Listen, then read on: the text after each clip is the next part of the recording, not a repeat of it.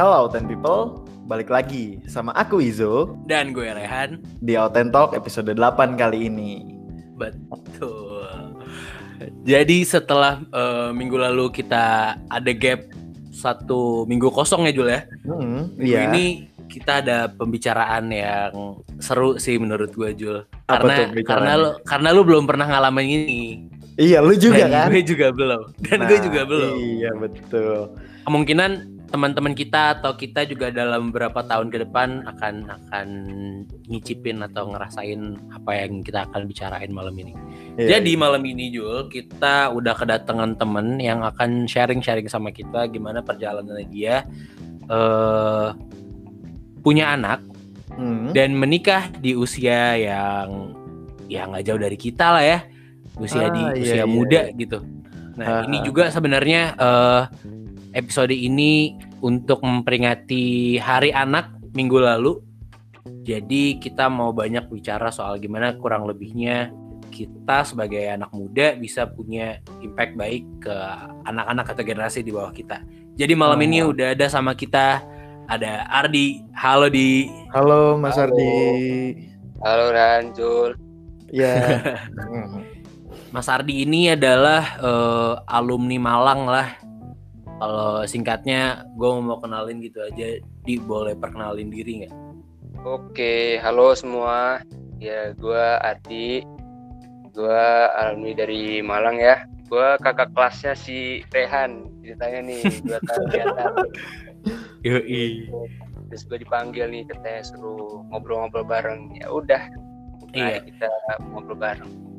Mm-mm. Iya, iya. Jadi eh nanti Ijul bakal nyamber dia udah banyak banget pertanyaan. Tapi gini di mungkin untuk membuka eh, obrolan kita, gue mau nanya gini.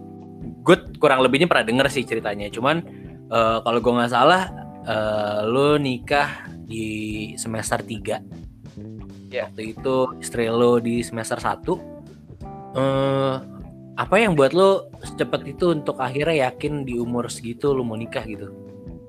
Oke, jadi sebenarnya ada dua faktor sih, bro. jadi yang pertama itu karena memang gua eh, berpikiran kalau eh, dunia kampus itu menurut gua gua nggak bisa sendiri gitu. Artinya ya secara pribadi gue merasa gua butuh bantuan dari seorang dan nggak cuma teman gitu. Jadi gue butuh seorang kalau dalam Islam itu untuk melengkapi iman kita. Jadi kan kalau sudah menikah itu berarti iman kita tuh sudah sempurna gitu kan. Yang pertama yang kedua alhamdulillah nih gue juga dapat dukungan juga dapet dari keluarga gue jadi setelah gue omongkan niat-niat gue itu ke keluarga gue dan gue juga sampaikan juga ke keluarga mereka ternyata responnya positif jadi gue rasa eh, apa namanya setelah gue juga minta petunjuk-petunjuk juga eh, gue rasa ini adalah jalan terbaik yang harus gue ambil gitu bro Ya ya ya ya. Gimana Jul? Ah, gini. Tadi kan mungkin dari pihak orang tua Mas Ardi sendiri responnya positif ya. Nah, Hmm. apakah ketika Mas Ardi bilang ke orang tua dari istri Mas yang sekarang itu mereka langsung memberikan respon positif juga ataukah enggak gitu? Oke, jadi sebenarnya gini Jul, gue Ah. tuh di keluarga gue itu gak ada yang nikah muda gitu Jul. Ah iya iya iya iya. Tapi dari keluarga istri gue hampir semuanya nikah muda gitu. Jadi kalau Oh. ketika gue datang itu, itu buka- udah bukan hal yang kayak aneh gitu lagi loh Jul. Jadi kayak Ah oh iya iya. udah- emang udah waktunya gitu loh. Jadi alhamdulillah responnya juga positif ke gue gitu Jul. Ah, tadi berarti di keluarga Mas Ardi itu yang nikah muda itu cuman Mas Ardi. Ya, ya gak, gak, gak cuma gue juga sih, tapi ada cuma apa namanya dikit gitu loh. Gak nggak bangga sebanyak. Ah, apakah orang tua nggak ngerasa kaget gitu ketika ada salah satu anaknya yang di usia yang bisa dibilang sangat muda ya masih kuliah semester 3 minta nikah gitu. Ya kalau lu jadi orang tua pasti kaget gak sih Jul? Ya kaget sih. masih semester 3 tiba-tiba minta nikah gitu ya ya emang pasti pas gua pas gua nanya gitu emang ada banyak pertanyaan sih dari orang tua gua tapi Ah. sekali lagi eh, or- orang tua gitu gua- apa mendukung gua gitu mendukung anak-anaknya jadi memang sifat orang tua gua itu mereka itu selalu support ke anak-anaknya gimana misalnya asalkan dapat gue pertanggungjawabkan gitu jadi sebelum gua sebelum gua menikah ini gue udah diwanti-wanti kamu harus apa gimana gimana gimana kamu udah harus persiapkan apa gitu jadi sebelum gue masuk itu udah ada persiapan-persiapan juga dari orang tua gue gitu Hmm. Oh, Oke oke. Eh, di kita nggak bakal terlalu panjang ngomongin soal gimana cerita lu bisa nikah muda. Cuman eh, eh, di sini gue perlu kita eh, jadi kemarin kan sempat sempat ada pernikahan nikah muda yang heboh tuh. Kayak dibahas katanya mereka meromantisasi nikah muda lah. Udah gitu eh, segala hal-hal kecil soal nikah muda jadi dibesar-besarkan lah gitu. Mungkin ada benar ada salahnya ya gitu orang bisa ngambil dari perspektif yang berbeda. Cuman dari lo sebagai yang menjalani eh, hal tersebut menurut lo kan kayak maksudnya ada dari misalkan pertimbangan finansial, pertimbangan eh, keyakinan, itu ada prioritasnya mungkin untuk eh, sebagian orang itu finansial dulu yang harus aman, ada yang lain eh, keyakinan pribadi dan keluarga yang lebih utama. Tapi kalau spesifik soal pernikahan muda lu nih, eh, apa yang buat lo kayak eh, semuanya aman, semuanya yakin, eh, gue akan ngambil keputusan ini. Yang titik bulatnya tuh di mana gitu? Ya jadi gue juga sebenarnya sebelum nikah muda ini apa namanya berpikir juga sih apa ya tanya-tanya temen juga. Kan ada beberapa yang udah nikah juga gue tanya-tanya juga gimana eh, kehidupannya gimana selain ini harus apa gimana gimana.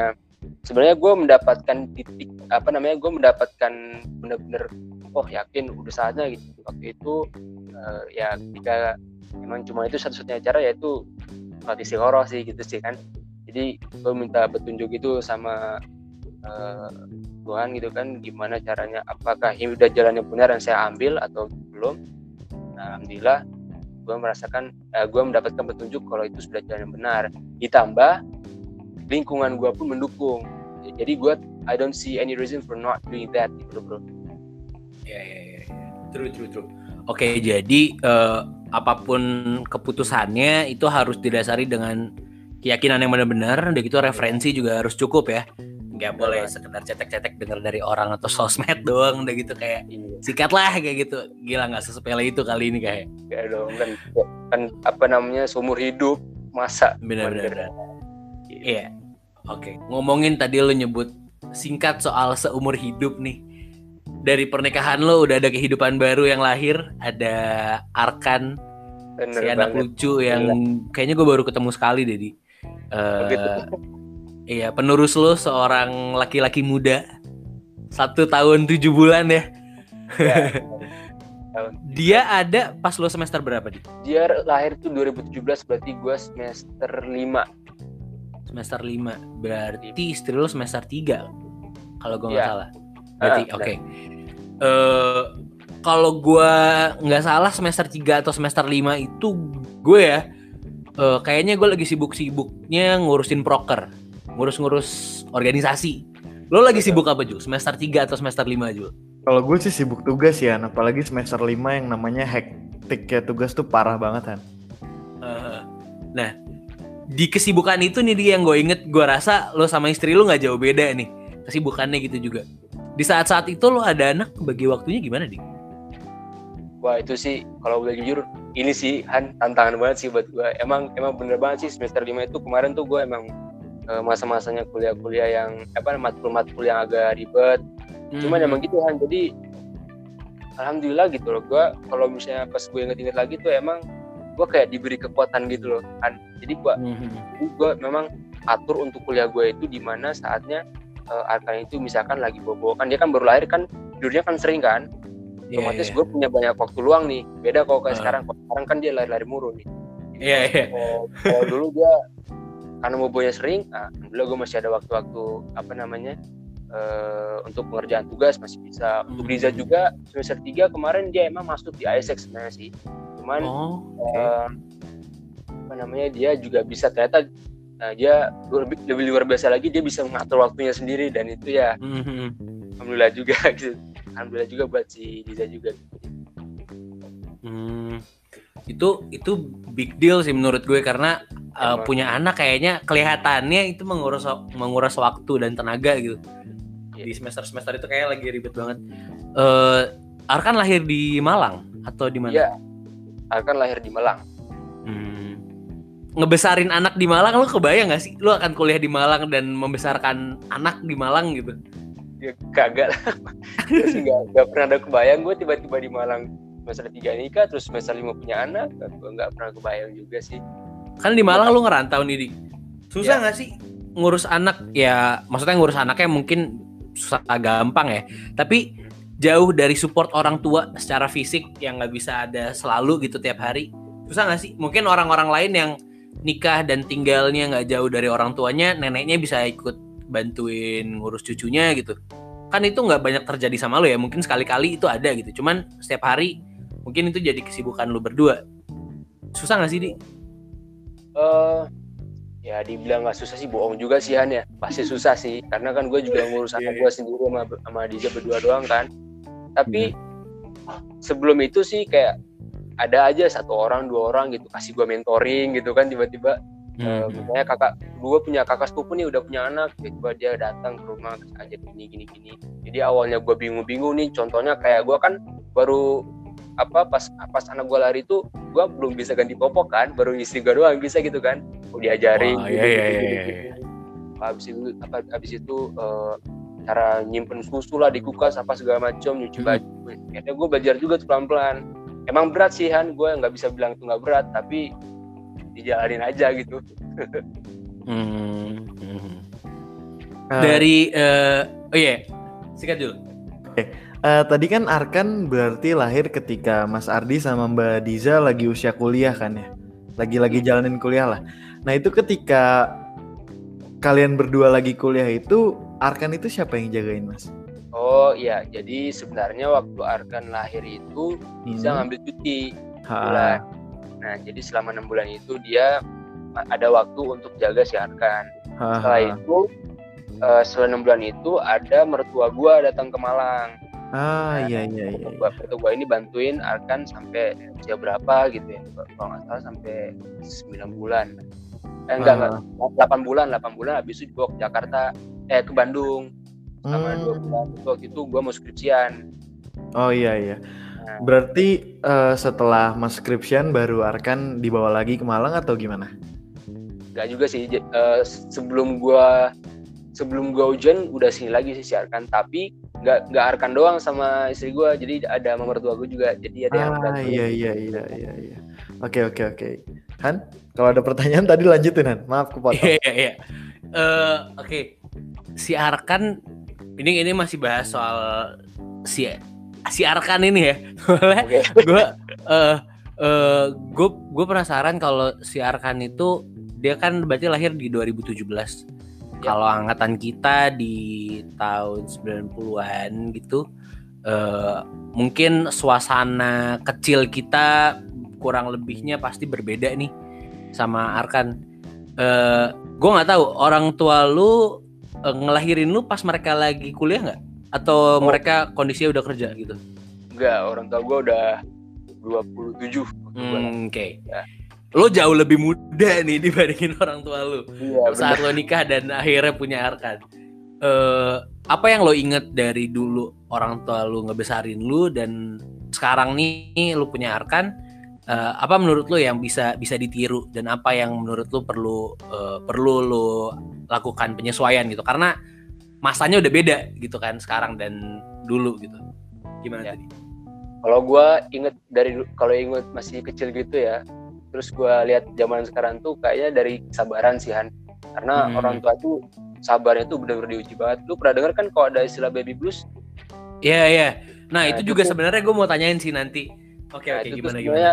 itu tuh sebenarnya apa nyata banget gitu kan gue alamin gue sama Diza tuh karena emang pada satu kondisi gue kayak jenuh banget gitu loh tapi di satu Hmm. sisi gue ingat lagi orang tua gue oh, ternyata kayak gini kalau misalnya jaga anak ya emang ekstra sabarnya tuh harus ada gitu karena kalau enggak Iya ya, iya ya lu parents boy gue lu harus emang harus harus pengorbanan gitu kan iya. iya. Nah, terus kalau yang harus di ini sih di improve sih mungkin cara kita mendidik ya kan kalau dulu itu mungkin kayak kalau gua tuh lebih eh, kedisiplinan itu lebih jaga gitu jadi gua harus Mhm. misalkan eh, harus makan jam segini itu harus ada suara agak tinggi gitu kan tapi kalau sekarang kalau gue coba gue praktekin ke anak gue tuh anak gue malah ngelawan gitu karena kan sekarang ada juga yang namanya teknologi kan Iya iya iya.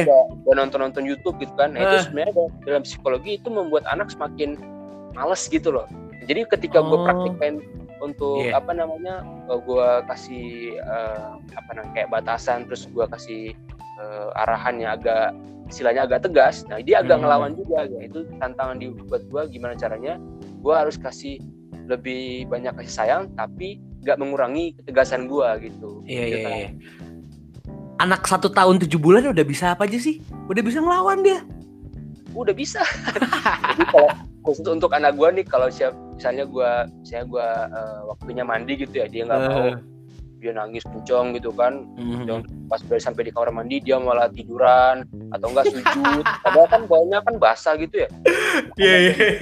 punya anak hebat juga kalau lagi ngambek emang ada banyak beribu akal dia gimana untuk menunjukkan ngambeknya itu Iya iya iya.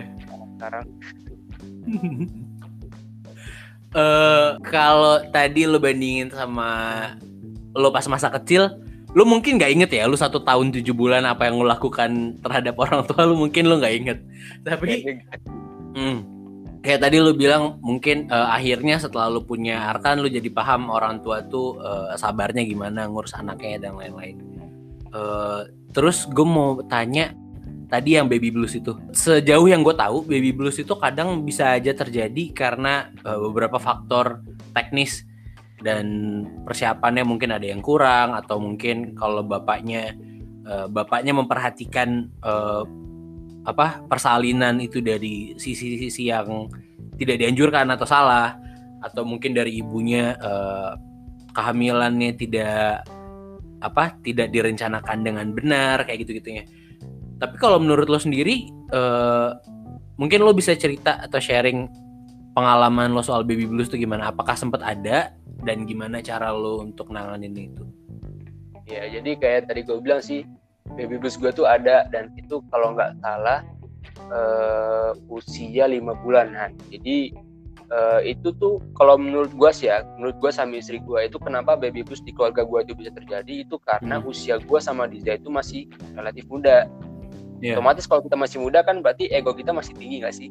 Beda Mhm. sama orang yang udah sedikit, nah, mungkin udah 27 eh maaf 25 ke atas untuk yang laki-laki dan eh, 23 mungkin yang untuk perempuan ya kan itu kan Iya, usia depan kan begitu ya. Mhm. Nah, mungkin karena mungkin karena usia ka- eh, usia gua sama Diza juga masih eh, relatif muda plus gua ditinggal sendiri juga di Malang gua juga Hmm. ada apa namanya eh, pikiran untuk kuliah juga Diza juga masih ada gitu. Mungkin karena Hmm. stres-stres beban itu ditambah si Arkan tiap hari bisanya nangis doang gitu. Itu kan kan kita Iya. kalau dengar tuh kayak dikit-dikit oh aduh harus harus diurus lagi. Apa kenapa? Oh eh eh pampersnya harus diganti. Istirahat dikit. Oh ya lagi eh kenapa kenapa? Oh belum minum susu ternyata harus minum susu lagi. Hmm. Dikit-dikit. oh eh itu kan jatuh ternyata orang anaknya jatuh di kasur gitu. Wih, kenapa nih? Tiba-tiba dari bawah gitu kan itu makanya kenapa baby blues bisa ada sih mungkin kalau untuk gua sih Iya. untuk gua mungkin karena itu tapi kalau yang kayak lu bilang tadi faktor-faktor eh, apa namanya fisik ya kayak misalnya Iya. tadi eh, contohnya eh, kehamilan tidak direncanakan itu sepertinya bukan faktor untuk gua gitu Hmm. Ya, ya, ya.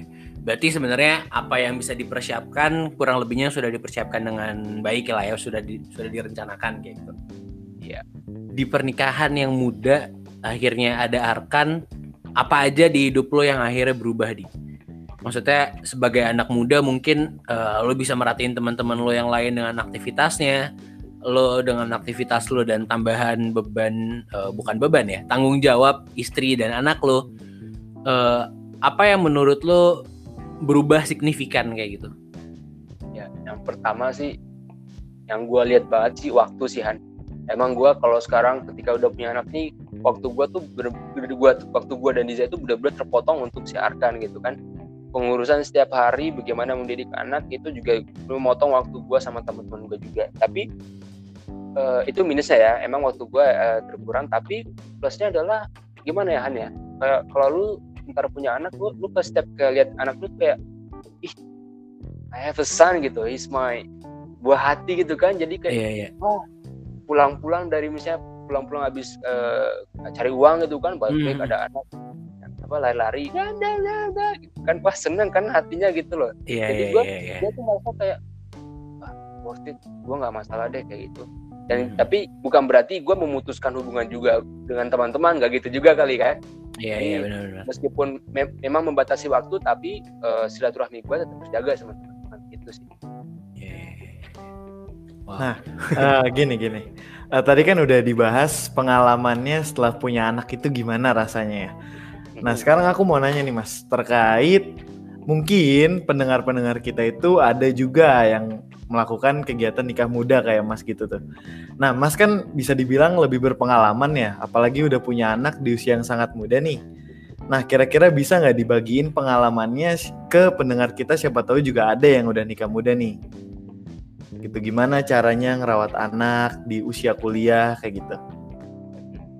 Eh, yang pertama sih sebenarnya yang paling utama gue nyaranin buat dulu pada yang udah nikah doa sih karena emang Ah. itu eh, ibadah kita paling utama gitu kan Iya iya.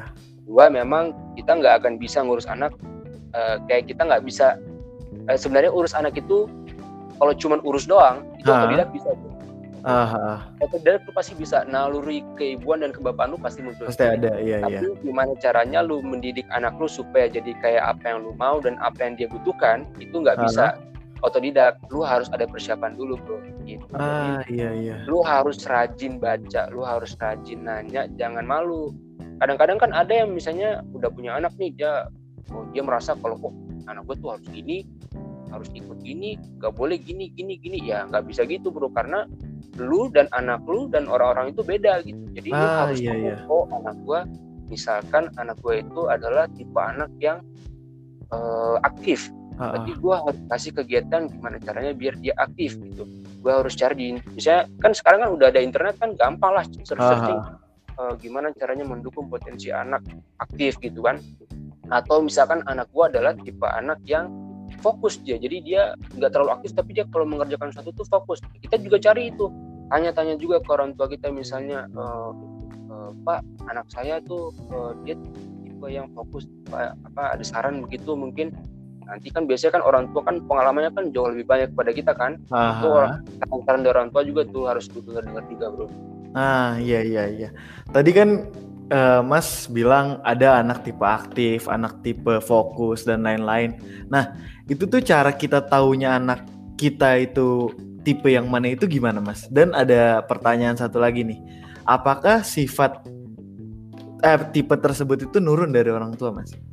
oh gitu jadi biasanya sih gini ya kalau tipe anak itu kita nggak bisa eh, apa namanya kalau gue sih lihat Arkan itu hmm, karena emang dia setiap eh, setiap dikit-dikit itu dibandingkan sama sepupu-sepupunya ya. itu lari mulu gitu. Oh, dan terbukti lu kalau ngelihat Arkan ya bentuknya bulat udah kayak atlet tuh. jadi bener-bener lari mulu tuh anak dikit-dikit lari dikit-dikit lari bawa piring segala macem. Emang dia aktif banget geraknya. Ah, nah, gue bandingin sama sepupu-sepupunya nih. Ada sepupu-sepupunya juga seumuran. Sepupu-sepupunya cenderung lebih fokus yang kayak gue bilang tadi. Jadi mereka Ah, nggak iya, iya. lari tapi kalau ngerjain sesuatu tuh fokus jadi Hmm. kayaknya tuh mereka nanti tipe-tipe orang pintar tuh nanti di kelas kali Ah, ya. iya, iya. Jarang-jarang gitu. kayaknya kalau anak gue tipe-tipe sportif sih tapi nggak masalah lah itu mah Yoi. anak gue lah mau gimana gitu kan Ah, terus tadi yang yang kedua tadi gimana apakah tipe anak yang kayak gitu tuh nurun dari orang tua atau ya beda aja gitu? oke tipe anak itu nurun dari orang tua Ah, Untuk- untuk dari anak gua itu dia nurun dari istri gua ah, gue iya. tipe orang yang nggak aktif sebenarnya gue nggak terlalu suka gerak sana gerak sini enggak tapi kalau bini gue dan emaknya bini gue uh itu memang tukang jalan jadi emang nurun mereka tuh gue tanya juga kok emang eh, ibunya Umi gimana oh sama di saya apa eh, saya juga dulu jalan-jalan mulu menyikarkan untuk dari saya oh, gitu. jadi memang sifat itu nurun ke, Ah, apa, iya, ke iya. anak gitu Ah, Oke oke oke. Bawaan lingkungan juga lah ya. Bawaan lingkungan juga. Kalau ada Iya. teman-temannya juga banyak lari mulu, jadi lari-lari juga anaknya. Hmm. Gitu. Di eh, kan tadi lu sempat bilang apa aja yang pengaruhi eh, lu setelah lu punya anak kayak lu jadi ada prioritas ke keluarga, ke anak lu, ke istri. Habis itu eh, lu coba untuk uh, tidak memutus tali silaturahmi dengan teman-teman dan segala macam kan kita sama-sama tahu ya teman-teman kita tuh macam-macam gitu maksudnya range teman-teman kita dari kalau mau nilai skor dari 0 sampai 100 dari putih sampai uh, gelap gitu dari, dari terang sampai gelap gitu ya range-nya. Silakan diartikan lah gitu ya. Kan itu ada gitu ya di pertemanan kita. Uh, tadi lo juga sempat bilang kalau lingkungan itu akan ngaruh gitu ya ke anak kita. Mungkin buat kita sendiri kita bisa filter sebagai uh, apa ya dewasa muda kayak gitu untuk mana yang kita mau serap mana yang kita mau tolak. Cuman kan buat anak-anak mereka kayak spons ya maksudnya banyak ahli-ahli yang bilang begitulah. Apa aja mereka bisa serap kayak gitu. Lo ngebatasin gak sih teman-teman lo yang ketemu sama anak lo dan jangan deh lo jangan dulu kayak gitu? Lo ngebatasin oh, iya. gak sih? Oke, ini gue nggak bermaksud untuk menyinggung uh, apa ya uh, satu kelompok orang mungkin gitu ya, tapi gue hmm. bukan orang yang merokok gitu. Jadi kalau ada temen gue yang merokok dan deket Arkan, gue bilang kalau boleh nanti aja gitu kan. Mungkin yeah, setelah yeah, ini aja. Soalnya kan ada beberapa orang juga yang eh, teman-teman gue juga kalau misalnya datang ada anak gue tiba-tiba buka rokok aja itu sebenarnya hak mereka juga sih. Cuman gue merasa hmm. kayak kalau boleh nih gue minta tolong gue nggak mau jadi anak gue rokok gitu jadi kalau yeah. gue iya, iya. mereka dan biasanya teman-teman kita tuh eh, pasti ini sih respect ke kita sih. Jadi kayak mm. oh ya selalu aja di selalu aja dimatiin gitu. Ada juga yang misalkan uh, omongan-omongannya gitu kan. Iya yeah, benar. uh, kalau misalnya ketemu ih apa kabar? Wah oh, si ini wah wah wah gitu kan. Iya yeah, iya yeah, benar benar. Kalau misalnya dia tuh juga eh bro sore ini bro ada my baby nih. Kalau boleh kita pakai bahasa biasa aja omongannya oh iya sorry sorry bro mereka juga pasti paham sih Han yeah, jadi yeah, yeah. kayak teman-teman lu tuh pasti respect karena mereka teman lu kecuali kalau musuh lu ya mungkin mereka yeah. sengaja kalau dengerin gitu kan bener bener bener, bener. teman-teman lu ada yang uh, apa namanya ada yang mandang lu jadi berubah gitu gak sih maksudnya kayak mungkin dia dulu asik-asik aja sama lu tapi setelah lu punya anak jadi ngerasa kayak ah Ardi aneh nih setelah punya anak kayak gitu. Atau ah Ardi nggak mau main lagi nih sama kita gitu. Atau mungkin lebih jauhnya lagi uh, ya mungkin nggak bisa dipungkirin ya dua range orang yang nikah muda itu pertama kalau bukan karena tuntutan keluarga yang mendorong karena satu dan lain hal adalah karena orang itu punya uh, satu pemahaman yang kalau gue bisa simpulin mungkin arahnya ke keyakinan beragamanya untuk mengarahkan dia ke pernikahan yang muda tadi. Contohnya kayak lo. Buat orang-orang yang ada uh, yang memutuskan nikah muda karena keyakinannya itu di beberapa fenomena mungkin gue ngelihatnya mereka suka dipandang apa ya dipandang aneh mungkin sama lingkungannya atau dipandang kayak ah nih orang beragamanya aneh-aneh nih kayak gitu karena dia nikah muda lo ngalamin itu gak sih atau enggak sama sekali malah gue mengalami sih Han. Tapi gak se ekstrim hmm. kayak yang gue denger dengar orang juga. Jadi gue yeah, nggak yeah. sampai kayak di wah si Ardi nih gini gini. Oh enggak sih. Tapi memang ada pertanyaan-pertanyaan gitu dari uh, keluarga gue karena kan emang kayak kayak gue bilang tadi kan keluarga gue tuh nggak hampir jarang gitu ada yang nikah muda jadi setelah dengar hmm. gue mau kayak gitu wah ada pertanyaan pertanyaan. Tapi gue jawab dengan uh, sabar dan pelan-pelan. Akhirnya mereka ngerti oh oke okay, kalau emang itu udah keputusan kamu ya oke okay gitu kan yang penting kamu bisa tanggung jawab dan alhamdulillah sekarang pun mereka juga terbukti uh, apa welcome welcome aja gitu kan mana anaknya sekarang kan udah kayak ketawa-ketawa juga lagi gitu tapi mereka ke arah kan nggak ada jadi apa ya kalau sampai sini sih keterlaluan lah ya, tapi nggak ada lah ya. Sampai oh, ke anak lo kayak gitu. Enggak dong, alhamdulillah. Kalau kalau lihat anak gua pasti ih lucu, kayak pasti responnya gitu gitulah. Uh, uh, benar benar benar. Gua gua nanya itu karena gue masih clueless banget nih di. Uh, Sebenarnya gue ada pertanyaan nih di kalau di. Gue dari dulu gue suka main sama anak-anak.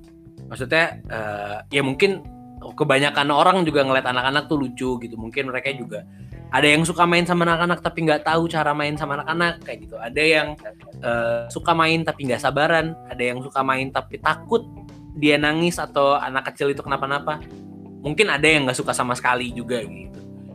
Gue menurut gue gue cukup tahu gitu loh cara main sama anak-anak. Tapi uh, sampai di satu titik gue ngerasa kayak gue gue mau nih ada anak kecil gue main sama dia tiap hari. Tapi gue nggak mau itu anak gue. Jadi gue mau ngangkat anak dulu sebelum gue nikah. Gue punya anak nih tapi anak angkat. Menurut lo gimana di? Coba ceramahin gue di. Apakah itu pemahaman yang salah atau itu pemahaman yang benar Ya. karena menurut gue jadi gini jadi kayak si anak angkat itu nanti gue bisa belajar banyak dari dia gimana caranya gue apa namanya ngurus anak. Dan juga klisenya gue menyelesaikan masalah sosial dari banyaknya anak kecil di pos apa eh, di di panti asuhan gitu. Ada yang Oh, gue bisa gitu. urus kayak gitu. Menurut lo gimana di? Menurut gua no offense bro ya. Menurut Iya. lu jahat sih anjir kalau kayak gitu mah oh iya? Coba, iya maksudnya gini loh lu jadi posisi anak angkat itu juga lu Eh, dijadiin media pembelajaran Emang enggak kan kayak Iya. kayak oh jadi ketika lu dibuat salah nih misalnya lu Hmm. misalnya lu nggak suka A tapi sampai bapak gua disuruh A eh misalnya lu tuh misalnya lu anak angkatnya gitu ya Mhm. terus gua terus gua bapak terus gua adalah bapaknya ya which is Iya. gitu terus gua misalnya gua kasih A ternyata lu nggak suka A gitu terus Iya. ntar lu berpikiran oh berarti anak gua nih nggak boleh A nih gitu. Terus Ah. pas anak lu lahir anak lu nggak sama sekali lu nggak kasih A gitu.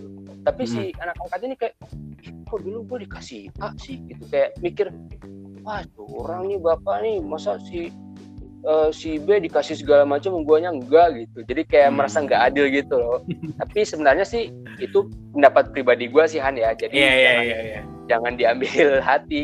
Kalau oh iya nggak apa-apa kalau gue perlu merasa- pertimbangan pertimbangan kalau gue sih merasa lu mending punya anak langsung aja gitu Iya, karena iya, iya.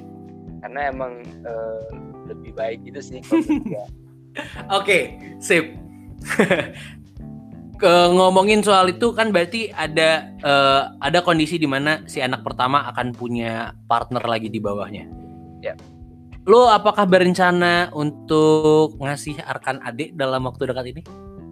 Atau bagaimana? Soalnya di katanya di Jawa Barat khususnya eh, kalau corona adalah eh, metode konspirasi untuk membunuh banyak orang, di Jawa Barat Ridwan Kamil pas itu pernah ada beritanya kalau nggak salah di CNN atau BBC Indonesia gue lupa. Di Jawa Barat malah tingkat kehamilannya meningkat meningkat drastis. Selama ini selama masa ini. Apakah lu juga berencana untuk menyumbangkan satu dari banyak angka itu kalau gimana? Kalau sekarang sih gue kayaknya belum sih Han ya.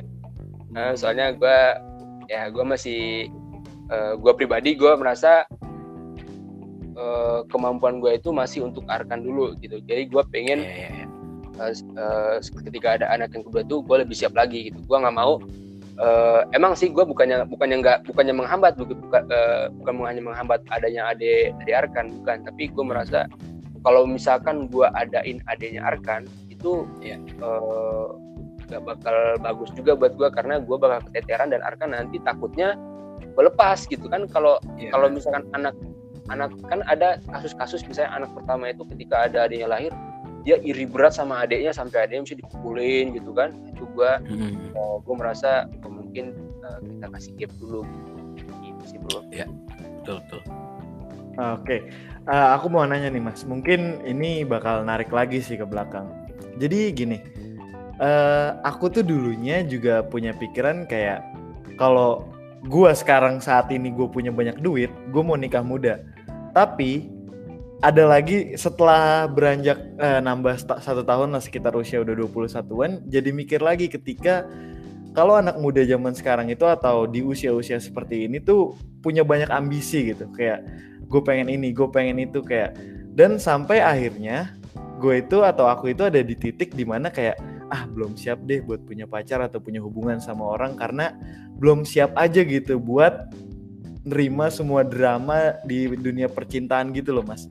Nah asumsi yang aku bikin itu bener atau enggak nih buat mas? Ketika di usia muda kita punya pasangan, kita lagi punya ambisi yang banyak, apakah drama-drama yang sebenarnya kalau kita nggak punya pasangan itu nggak akan terjadi itu akan menghambat? Gimana tuh? menurut gua lu nggak salah sih. Eh, karena gua nggak nggak gua nggak apa nggak mungkin gua bilang lu harus kayak kayak gua gitu. Lu ah harus iya iya. lu jangan sok-sok ujar ambisi nanti. Gue nggak bisa bilang kayak gitu sih. Karena kan tiap orang itu berbeda gitu kan. Ah, eh, kemampuannya itu berbeda, kemauannya berbeda. Mungkin dengan lu mengejar ambisi lu, ke depannya lu akan lebih, jauh lebih siap lagi. Sehingga ketika lu punya anak, anak lu akan lebih nyaman lagi dengan lu. Daripada dengan lu berpikiran misalkan ah daripada gue ngejar ambisi buat anak gua aja deh sekarang. Tapi ternyata ketika realitinya ketika ada anak lu lu belum apa uh, istilahnya kayak lu bingung gitu. Ah mana ya lu? Mana gini gitu? Kayak mikir kebanyakan gitu kan. Jadi yeah, gue iya, nggak yeah, yeah. gue nggak bilang lu salah itu lu uh, itu back to you gitu itu your your wrong decision gitu. Ah, tapi kalau di pengalamannya mas itu ngeganggu atau enggak mas? Atau enggak sama sekali? kalau punya ambisi gitu maksudnya? Uh, kayak di usia muda mas kan pasti punya banyak cita-cita punya banyak keinginan apakah punya istri atau punya pasangan itu sedikit mengganggu gitu upaya mas oh. dalam mengejar ambisi gitu no no ada dong. I mean uh, dia tuh jadi kayak support system gitu loh bro. Uh, jadi kayak lu lu nggak kayak em gue misalnya kan uh, eh, gue dulu emang gue sempet kayak gitu sih. Hmm. jangan pas gue udah punya punya anak gue nggak bisa apa-apa. Realitanya enggak bro. Mereka tuh mereka tuh kayak super system justru dengan adanya mereka kayak kualitas kerja itu ketambah gitu loh. Jadi kayak lu misalnya lagi kerja yeah, nih yeah, yeah. capek gitu ya. Tiba-tiba lu inget mah ada anak istri gue nih. Gue harus lebih semangat lagi nih. Wow gue nah, iya, bener. aja gue wah semangat aja gue segala macam iya iya iya. kalau menurut gue pribadi sih enggak enggak enggak menghambat sama sekali. Gitu sih. Yeah, yeah. Uh, tapi pernah nggak ketika lagi ambisi-ambisinya nih ada aja permasalahan gitu? Apalagi ya. anak muda kan masih rada labil juga kan ya kalau gue bilang nggak ada sih nggak mungkin juga sih ah. ada aja cuman gue kayak hmm. berprinsip gini loh bro gue kalau karena gue belajar dari orang tua gue juga itu kan ah. jadi gue misalkan gue sama istri gue nih siang hari atau sore hari gue misalnya ada ya, kayak ada permasalahan gitu lah ceritanya ah. ada berantem gitu ya gue pasti malamnya harus minta maaf bro mau siapa yang salah pasti gue harus minta maaf jadi gue nggak mau esok hari itu masih ada permasalahan hmm iya iya. Ya. Gue pengennya bener kita besoknya sudah new day fresh gitu loh gitu. Jadi enjoy aja ke depan. Sip sip sip sip. Oke, Di, ini gue mau uh, beberapa pertanyaan terakhir. Salah, ini gue mau tanya ini di luar perspektif agama ya. Oke. Okay. Kalau di perspektif agama, gue punya jawabannya. Uh, semua orang mungkin ada paham jawabannya ada yang bilang kalau uh, sebelum lo menikah atau punya anak bagus atau kayak ya budaya-budaya di film-film barat yang bisa kita lihat lah ya. Mungkin secara pasangan lo tinggal bareng lo punya uh, apa namanya peliharaan lo anggap itu sebagai anak lo udah gitu lo berdua uh, coba saling memahami orang apa satu sama lain dan sambil ngurusi peliharaan lo itu yang lo ibaratkan sebagai anak lo untuk bisa uh, lo kayak latihan atau saling mengenal supaya nanti kalau lo nikah lo beneran yakin. Lo kan gak ngelewatin masa itu nih di. Lo langsung jump in di mana kayak oke okay, gue tinggal sama lo tiap hari gue bangun gue ngeliat lo. Berapa bulan kemudian ada satu anak yang hidup sama lo dia tentunya bukan hewan peliharaan dia anak lo sesungguhnya beneran lo total bertanggung jawab sama dia. Menurut lo uh, hal praktek maksudnya bukan praktek ya uh, apakah menurut lo pernikahan lo dan semua tantangan itu akan lebih mudah kalau lo punya kesempatan untuk tinggal bareng dan kayak biasanya ada latihan gitu sebelumnya tinggal bareng itu apakah bisa lebih mudah atau gimana? Kalau menurut gue some people mungkin merasa kayak gitu sih ya karena yeah. emang emang setiap hal itu ketika dipelajari lebih dulu pastinya akan lebih mahir kan? Hmm, dibandingkan yeah. dengan otodidak gue juga berpikir mungkin some people juga merasa kayak gitu. Cuman untuk gue sendiri sih gue pribadi gue merasa uh, eh, gue suka dengan tantangan itu dan gue mau langsung terjun gitu. Dan ya pribadi gue sih gitu sih ya. Jadi yeah. gue kayak ah gak apa-apa lah gak ada gak ada apa namanya gak ada pembelajaran dulu misalnya contohnya dengan tadi apa dengan peliharaan gitu ya mm. gue rasa ah apa juga lah Bismillah ya betul jadi sebenarnya balik lagi itu gimana konsekuensi yang kita berani tanggung lah ya iya. dengan outputnya apa jadi lo kalau mau kumpul kebo lo pikir-pikir lagi Jul karena lo harus tanggung konsekuensinya. Kenapa kalau yang jelek-jelek dari kemarin ke gua dah? Kan lu dari kosan udah ke kontrakan nih. udah lebih Ganti itu rame. daripada iya. Ya, ya kan nggak mungkin juga gitu gue dikontrakan cowok semua bawa cewek satu setiap hari Oh, di iya, rumah. Bener-bener. Oh iya, eh, kita udah udah lama nih kita udah banyak banget yang kita bisa sharing dan dapat dari Ludi. Thank you Eh. banget. Eh ada yang mau lu tambahin atau lu mau melengkapi dari obrolan ini Di, sebelum kita tutup? Oke, jadi sebenarnya karena ini eh, untuk Hari Anak ya, gue mau menya- Iya. mengucapkan selamat Hari Anak kepada semua anak di dunia ini. Idi Iya, betul. Karena kalian adalah spesial. Tanpa kalian eh, masa depan itu akan suram. Iya. Semangatlah kalian para anak-anak kecil. Iya, betul sekali. Paham gue bicara apa. Ya bener lah, mereka mereka adalah generasi Homo sapiens selanjutnya. Mereka yang harus melanjutkan spesies Iya, kita. Tapi eh, nanti juga episode ini akan akan tayang satu hari setelah Idul Adha. Gue bersama teman-teman di Authent Talk dan Authent Magazine juga mau menyampaikan selamat merayakan Idul Adha bagi yang merayakan. Eh, dan nyambung tadi eh, karena gue juga mengingatkan Ijul untuk pikir-pikir lagi kalau mau kumpul kebo. Dan Idul Adha adalah hari di mana kita potong-potong hewan-hewan kurban salah satunya kebo. Wah, bridging gue keren banget. Intinya eh, mari kita jalani kehidupan bersama anak-anak di masa depan dengan lebih optimis gitu ya dia. Dengan kondisi kayak Ya. gini mungkin banyak kesulitannya tapi kita harus support lah dia untuk masa depan Indonesia apa sih gue? Ya aja. Oke, ya daripada makin ngaco, terima kasih eh, untuk semua pendengar kita. Gue Raffi Raihan. Dan gue Izo. Sampai jumpa di episode Authentic selanjutnya. Bye bye. Dadah.